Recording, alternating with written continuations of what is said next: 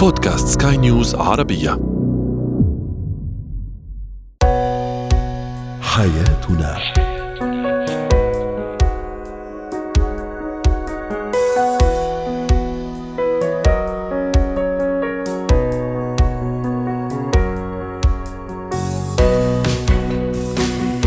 مستمعينا الكرام أهلا بكم معنا إلى حياتنا. فضاؤكم اليومي الذي يعنى بشؤون الأسرة وباقي الشؤون الحياتية الأخرى والذي يمكنكم الاستماع إليه عبر منصة سكاي نيوز عربيه dot com slash podcast وباقي منصات سكاي نيوز العربيه الأخرى.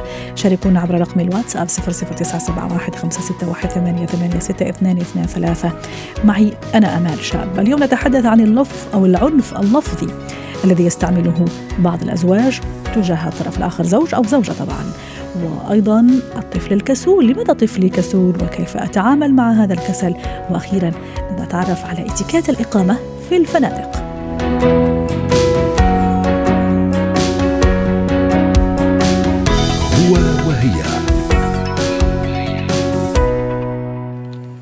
اليوم حديث عن العنف اللفظي ضد الشريك وأسباب تلفظ البعض أو ممارسة البعض. هذا النوع من العنف ضد الطرف الآخر ضد الزوج أو الزوجة وكيف نتعامل معه. رحبوا معي بدكتورة ريما بجاني الاستشارية النفسية والأسرية. سعد أوقاتك يا دكتورة. أهلا وسهلا. أكيد الكلام الحلو والكلام الجميل هو في الحقيقة سر من أسرار محبة الناس لينا ومحبة الطرف الآخر لينا. خاصة في العلاقات الاجتماعية وتحديدا العلاقة بين الزوج والزوجه. أكيد كل زوج منا يحب يسمع كلام جميل وإطراء حلو وكل زوجة كمان منا تحب تسمع الكلام الجميل والإطراء الحلو، لكن البعض يفضل العنف اللفظي. يفضل لما يكون غضبان أو غاضب أو معصب وكمان هي غضبانة ومعصبة تستخدم هذا العنف اللفظي لدرجة يصير أسلوب حياة وطريقة حياة يعني بينه وبينها. لماذا يلجأ البعض لهذا النوع من العنف؟ رح كمل بالكلمة يلي قلتيها يلي هي العنف. في بعض الناس ما بيقدروا صراحة ما بيكون عندهم إذا بدك الوعي الكافي نحن بنسميها بال French prise de conscience إنه قادرين يأذوا هالقد بالكلمة. هلا وبالنسبة له العنف يا دكتورة ريما إنه بس اعتداء الجسدي عرفتي كيف؟ صحيح بس نحن اليوم وقت نحكي عن العنف العنف اللفظي الإيموشنال العاطفي. يا ويمكن أصعب يا دكتورة العنف اللفظي يعني نعم. يعمل هالشروخ وما يتنسى. يمكن إحنا ما عم نشجع العنف بكل أشكاله بس قصدي ممكن العنف الجسدي الكدمات تروح لكن العنف اللفظي يعني يبقى في يعني موجود فينا. وأرجع أقول إحنا ما نشجع على أي نوع من من, من العنف. صحيح. وهون أنا بقول العنف اللفظي والايموشنال العاطفي بيأذي أكثر بكثير من الجسد مثل ما قلت فيها الكدمات تروح أو الإزرار يروح. بس الجرح النفسي اللي جوا يلي الإنسان هو بحد ذاته اللي عم يتعرض له ما بيعرف قد إيه حجم الأذى يلي بيكون عم يتعرض له يعني ما بيعرف قديش وين عم يخرق صراحة. يعني اليوم أكيد نحن ما عم نشجع على اي ما بنشجع ابدا. نحن ضد كل أنواع العنف. exactly ونحن بنحكي على طول حتى بنبلش مع الأطفال كيف الأهل بده يكونوا عم يتوجهوا لأولادهم. نفس الشيء بين الزوج والزوجه هون لك ليه فتحت هذه ال parenthèse الصغيرة. اليوم الشخص فيها تكون بالأول عادة عن جد هالقد هينة. معود كانوا أهله يتطرقوا له بهالطريقة يحكوا بهالطريقة يفكروا إنه عم يربوه يكونوا عنيفين يكونوا في أنواع من ال bullying حتى نوع من أنواع التنمر التنمر exactly so مفكرين إنه هيك عم نربي. بتكمل معه عادة. اليوم اذا بدك أبسط الأمور ليه بنعملها عادي معودين نعملها مش هيك بتلاقي بعض الأزواج ابدا ما بينتبهوا إنه عم يعملوا شيء غلط. بس تروح وراح ينتجوا أطفال نفس هذا الزوج أو الزوجة اللي عم بالنسبة له شيء عادي أو طريقة تعبير يعني عن عن شيء معين. صح, صح. هون بنكون نحن عم نمشي بهذا ال circle ال cycle يلي عم يت... عم نتوارثه مرة بعد مرة. هي ذاتها بخطة توصل معك للأصعب. الأصعب بيكون هو الشخص اللي عم بيقوم بهذا الفعل هو منه مرتاح مع حاله. يعني مثل ما نقول عن اللي بيقوم بفعل التنمر. بالأول هو عنده مشاكل نفسية ولازم يشتغل على حاله. يعني هو إنسان منه مرتاح مع حاله يمكن مش حاسس حاله قوي إناف أو مش حاسس حاله قادر عنده سلطة بهيدي العيلة أو عنده وجود. نحن يعني نحكي سلطة مش يعني كون يعني كنترولينج ونحن إنه موقعه موجود محفوظ محترم. آه يعني اليوم هو بنفوت هذا بال interaction بين الزوجين مش هيك بيعتبر حاله. أنا بقول إنه ما بقى عندي حل إلا ما أكون aggressive وقت نكون عنيفين لفظيا في بعض الأحيان إذا ما كانت عادي بتلاقيها عم تطلع عن augmentation بيوصل بينميها صراحة.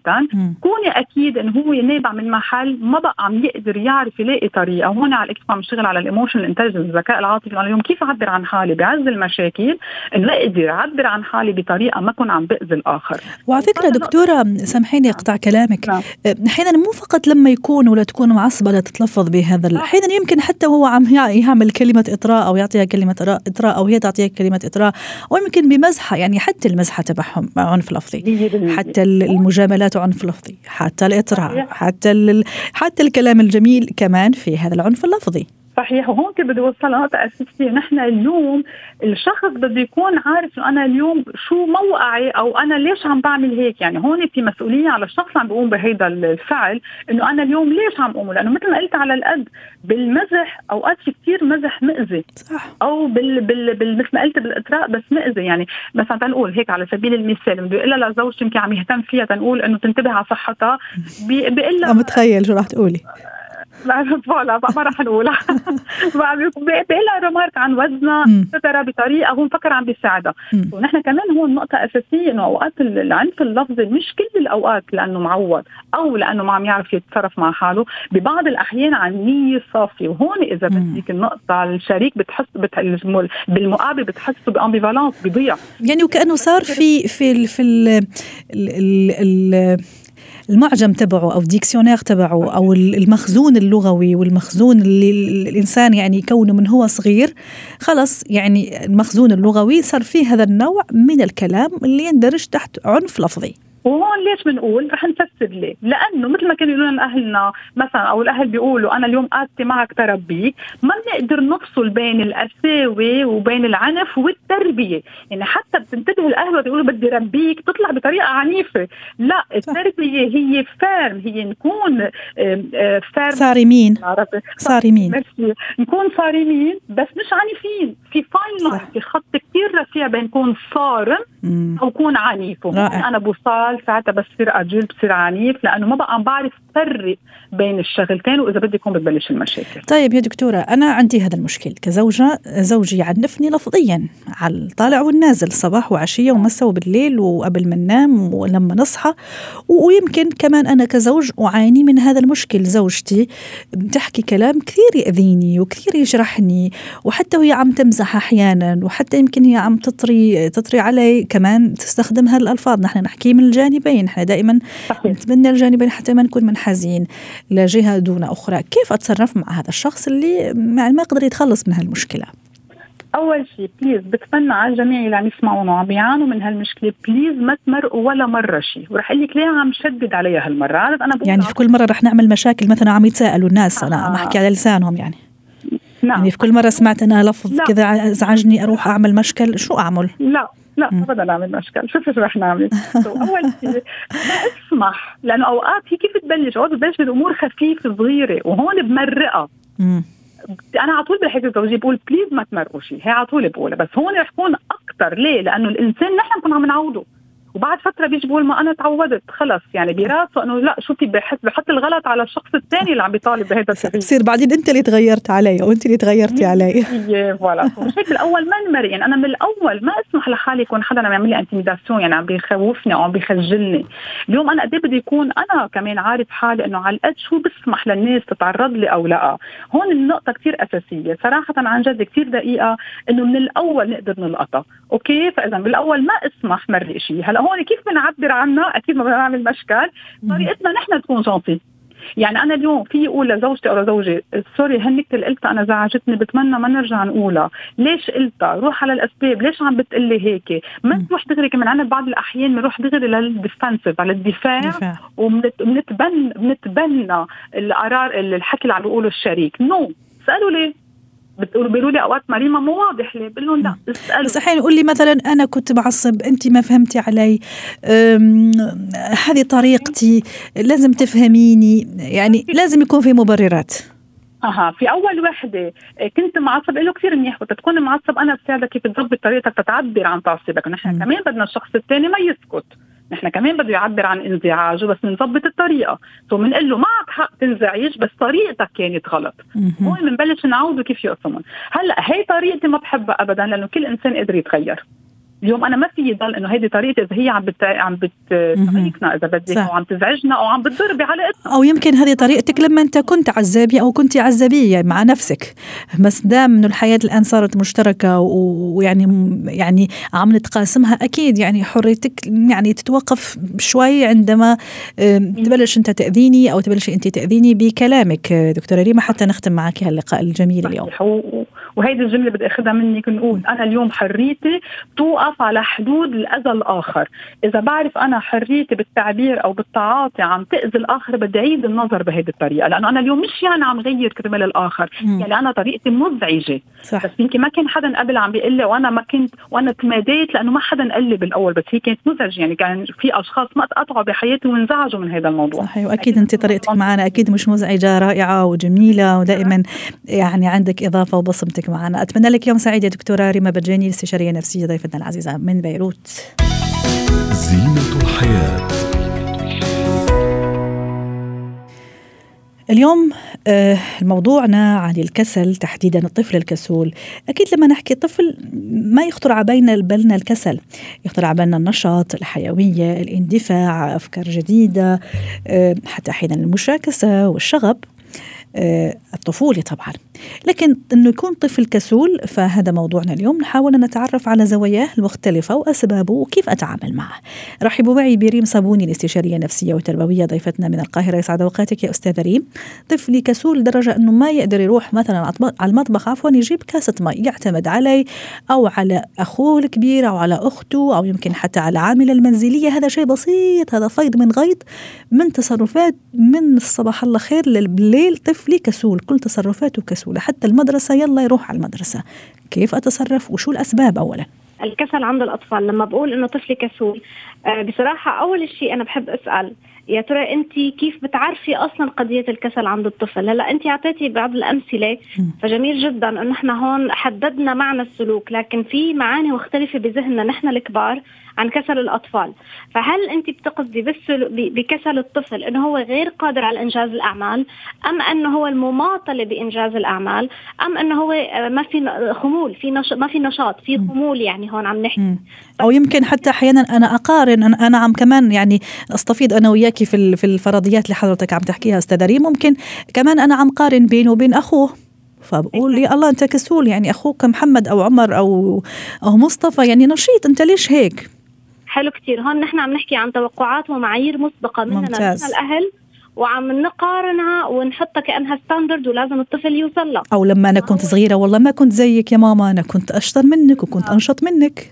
بالضبط. فهي شو معاييرنا؟ فهون نحن بدنا شوي نفصل عن معاييرنا نحن الكبار أو حياتنا نحن سابقا أو أي طفل ثاني بالمحيط وننظر لقضية الكسل ونعرفه تعريف آخر مجددا. هل هو خمول؟ إذا خمول أول شيء بعمله إنه أنا بتأكد من من نشاط الطفل جسمانيا لأنه في نقص فيتامينات معينة بجسم الطفل بتؤدي لخموله. صح أو الغدة. نعمل تشيك الغد برافو أيوه كنت حقول لك كنا نعمل تشيك على الغدة الدرقية لأنه كمان الخمول والكسل كله هذا يعني ممكن يكون له آثار أساسا جسمانية صحية ونكون نحن أصلا مش واعيين لهي القصة. طيب عملنا كل هاي الأشياء وتأكدنا إن إحنا 100% ما فينا شيء. طيب اذا هون بدنا نرجع ثاني لحتى آه، شو شو بيقولوا يعني آه، ننفي تماما أي عرض لهذه المشكلة. فنشوف الأعراض اللي عم تظهر ونحاول آه، نبحث ما وراءها. هل هو ملل؟ هل هو عدم تحفيز داخلي؟ مو موجود عند الطفل ما عم يحس بحافز بدافع لإنجاز الأعمال لأنه الحافز هو اللي بيشجعنا وبيدفعنا لإنجاز الأعمال. صحيح. أم إنه تسويف فهو عدم قدرة على التزام بالأوقات؟ اذا أنا هون بدي أعرف السبب لحتى أقدر أعالج قضية الكسل.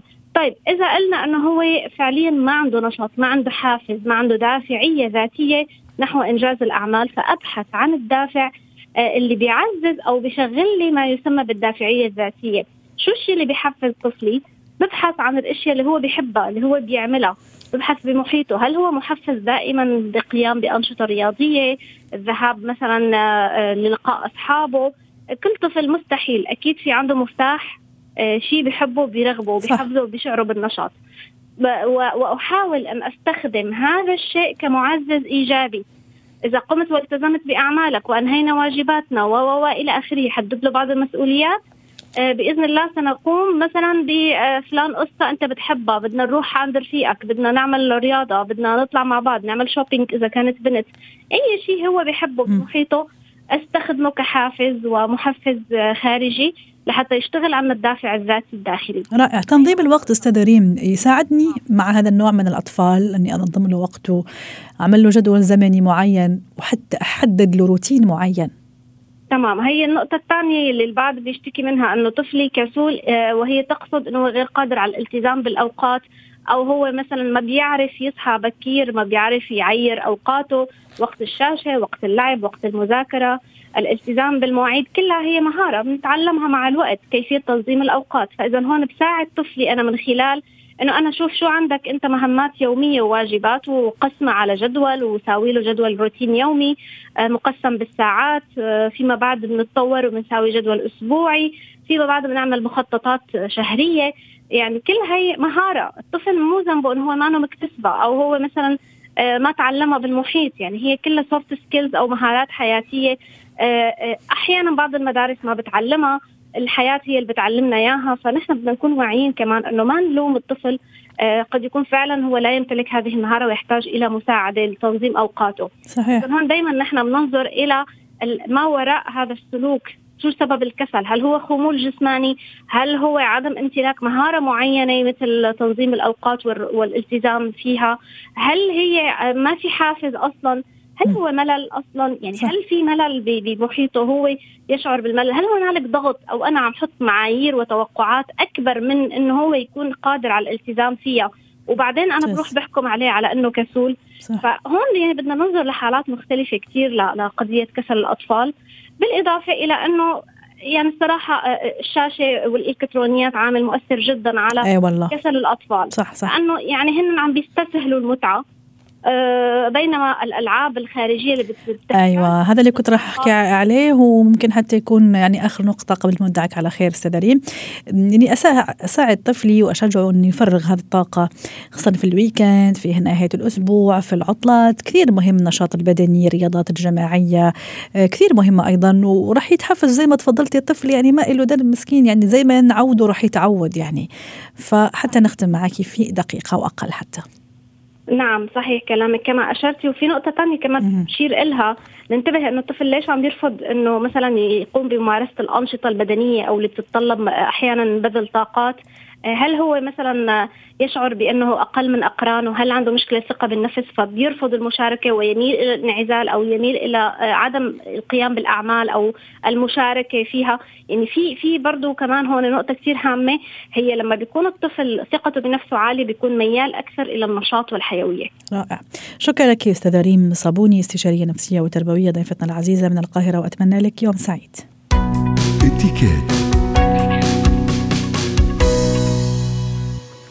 اليوم في اتيكيت نتحدث عن اتيكيت في مكان مهم جدا وممكن كثير من الأشخاص يروحوا له ممكن بدافع الترفيه ممكن لأنه عندهم عمل. آه، هو الفنادق أو الفندق. كيف اتيكيت التصرف في هذا النوع من الأماكن؟ رحبوا معي بالأستاذة سلوى عفيفي دكتورة سلوى عفيفي خبيرة الاتيكيت والبروتوكول الدولي. سعد أوقاتك يا دكتورة سلوى. أهلا وسهلا فيك معنا اليوم. آه، عم نحكي على الفندق الأوتيل. ممكن في البعض يفضل يروح له مثلا في weekend يغير جو يغير يعني يغير mood. إذا صح التعبير ممكن لا واحد مضطر يروح لي لأنه آه، في مهمة عمل آه، ف يعني في مكان معين أو بلد معين. يعني تعددت الأسباب والوجود في الفندق يعني هي النتيجة عند بعض الأشخاص. في ناس ساكنين فيه آه، لظروف معينة أيضا. تحب مثلا الشقق الفندقية. كيف أتصرف في الفندق بدءا من لما أدخل ثم لغاية ما يعني يعطوني الغرفة وأسكن في الغرفة تجربة تكون جميلة على فكرة والناس كتير بتحب العيشة في الفنادق يعني. كتير بنتمنى إن إحنا نعيش فيها يعني. آه طبعا لابد أن يكون في أصول ولا وفي البعض لا يقول لك لا ما في أحلى من البيت. أكيد الحمد لله. بس هو كمان برضه الفندق نعمة. وهو يريحك من ناحية ممكن تنظيف المكان يعني خلص تدخلي تلاقي المكان نظيف لكن يقيدك كمان في أشياء كثيرة. اللي حب مثلا يطبخ اللي حب يستضيف ناس عائلة شوية الأمور يعني صحيح. إيه. اذا آه لابد طبعا إنه يعني نعرف إنه إحنا لا نمتلك هذا الفندق، إحنا ضيوف على هذا الفندق أو كما يسمى في هذه الصناعة نحن نزلاء، فأنا نزيل، لابد أن أتعامل مع الناس بلياقه حتى يعاملوني بلياقه أيضا، لا يكون سقف التوقعات عالي جدا، هذا ما يحدث الإحباط لدى العميل أو النزيل، إذا أنا توقعاتي عالية جدا جدا ممكن إذا لم أجد هذه الخدمة يحدث هنا الدروب أو يحدث الإحباط. لابد أن نتعامل مع الناس بابتسامة، يكون في حجز مسبق أو أحيانا ممكن نضطر إنه لجأنا إلى فندق مثلا بدون حجز مسبق، لابد أن نلتزم بمواعيد الدخول، أصول الدخول، الانتظار عند الدخول مثلا ال reception أو الخط الأمامي يعني الاستقبال إنه لو في عميل آخر لابد أن أنتظر دوري. أطلب الطلب بلياقة. أقدم المستندات المطلوبة إن كان باسبور أو ID. أدفع الأموال أو الفيزا تكون صالحة مثلا. فكل هذه الأشياء مهمة جدا من البداية عند الدخول. صح. طبعا هناك أمر مهم جدا كمان التبس يعني اللي هي آه. اكراميات هذه مهمة في هذه الثقافة لأنه هؤلاء الناس يمكن تحدثنا عن الموضوع من صح من فترة. إنه نعم هم اعتمادهم تحدثنا عن موضوع الإكراميات بشكل عام صح. صحيح. م. اعتمادهم يكون على هذه الإكراميات وليس على راتبهم. راتبهم يكون قليل. فلا بد أن أعطي شيء وأعطيه بشياكة وأناقة. هذا بالنسبة للدخول يعني عموما يعني. آه لو حبيتي تسأليني. يا ريت أنا كمان حابة أعرف يا دكتورة سلوى. okay أنا أخذت غرفتي أعطوني الغرفة. نعم. okay نعم. تمام. عجبني الوضع وكثير مهم. حتى إنه هي غرفتي وأنا فعلا دافعة عليها يعني يعني المبلغ مبلغ الإقامة فيها. لكن أكيد في أصول عدم إصدار الضوضاء الإزعاج حتى ولو كانت هي يعني لي في هذا في هذا الفترة. لأنه أحيانا تحسي كأنه الشخص في بيته ممكن music ممكن يستقبل ناس. صوت التلفزيون كتير عالي فكثير مهم يعني نحكي في هالنقطة. وكمان مثلا صحيت ورحت مثلا على meeting وأكيد راح أرجع المساء. قديش مهم إني كمان أخلي غرفتي مرتبة ونظيفة. أي نعم في ناس راح تيجي تنظف لكن خليها. كمان مرتبة وما أخلي أغراض شخصية من هنا وهناك. صحيح. يصعب عليهم حتى يعني يعني ما راح يعرفوا من وين يبتدوا وين يخلصوا التنظيف. مظبوط.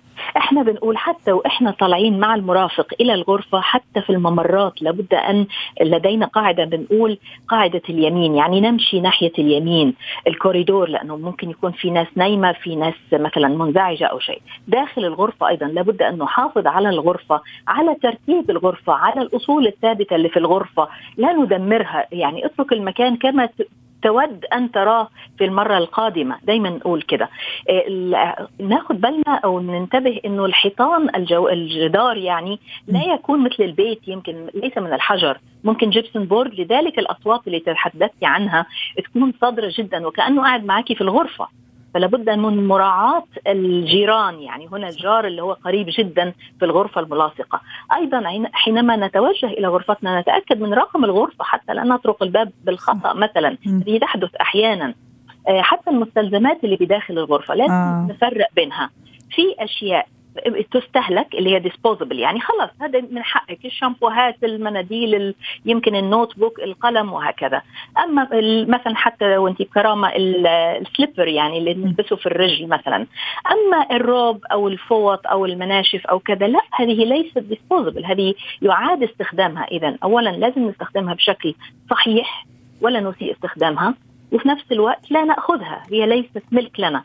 بعض الفنادق تعمل زي جاليري كده أو مثلا محلات بازار إنه من حقك تشتري okay؟ وليس تستعيري أو تاخدي. تشتري أشياء عليها اللوجو زي souvenir أو تذكار مثلا يعني هدية تذكارية أو كذا.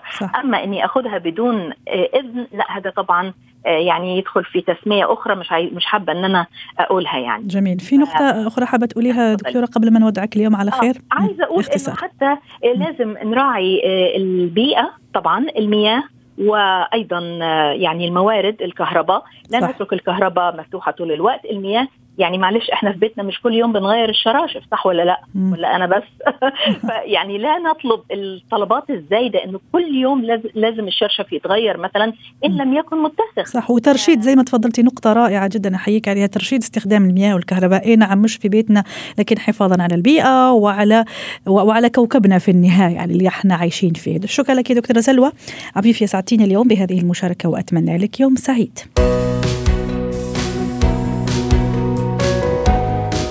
ختام حلقة اليوم من حياتنا. شكرا لكم وإلى اللقاء.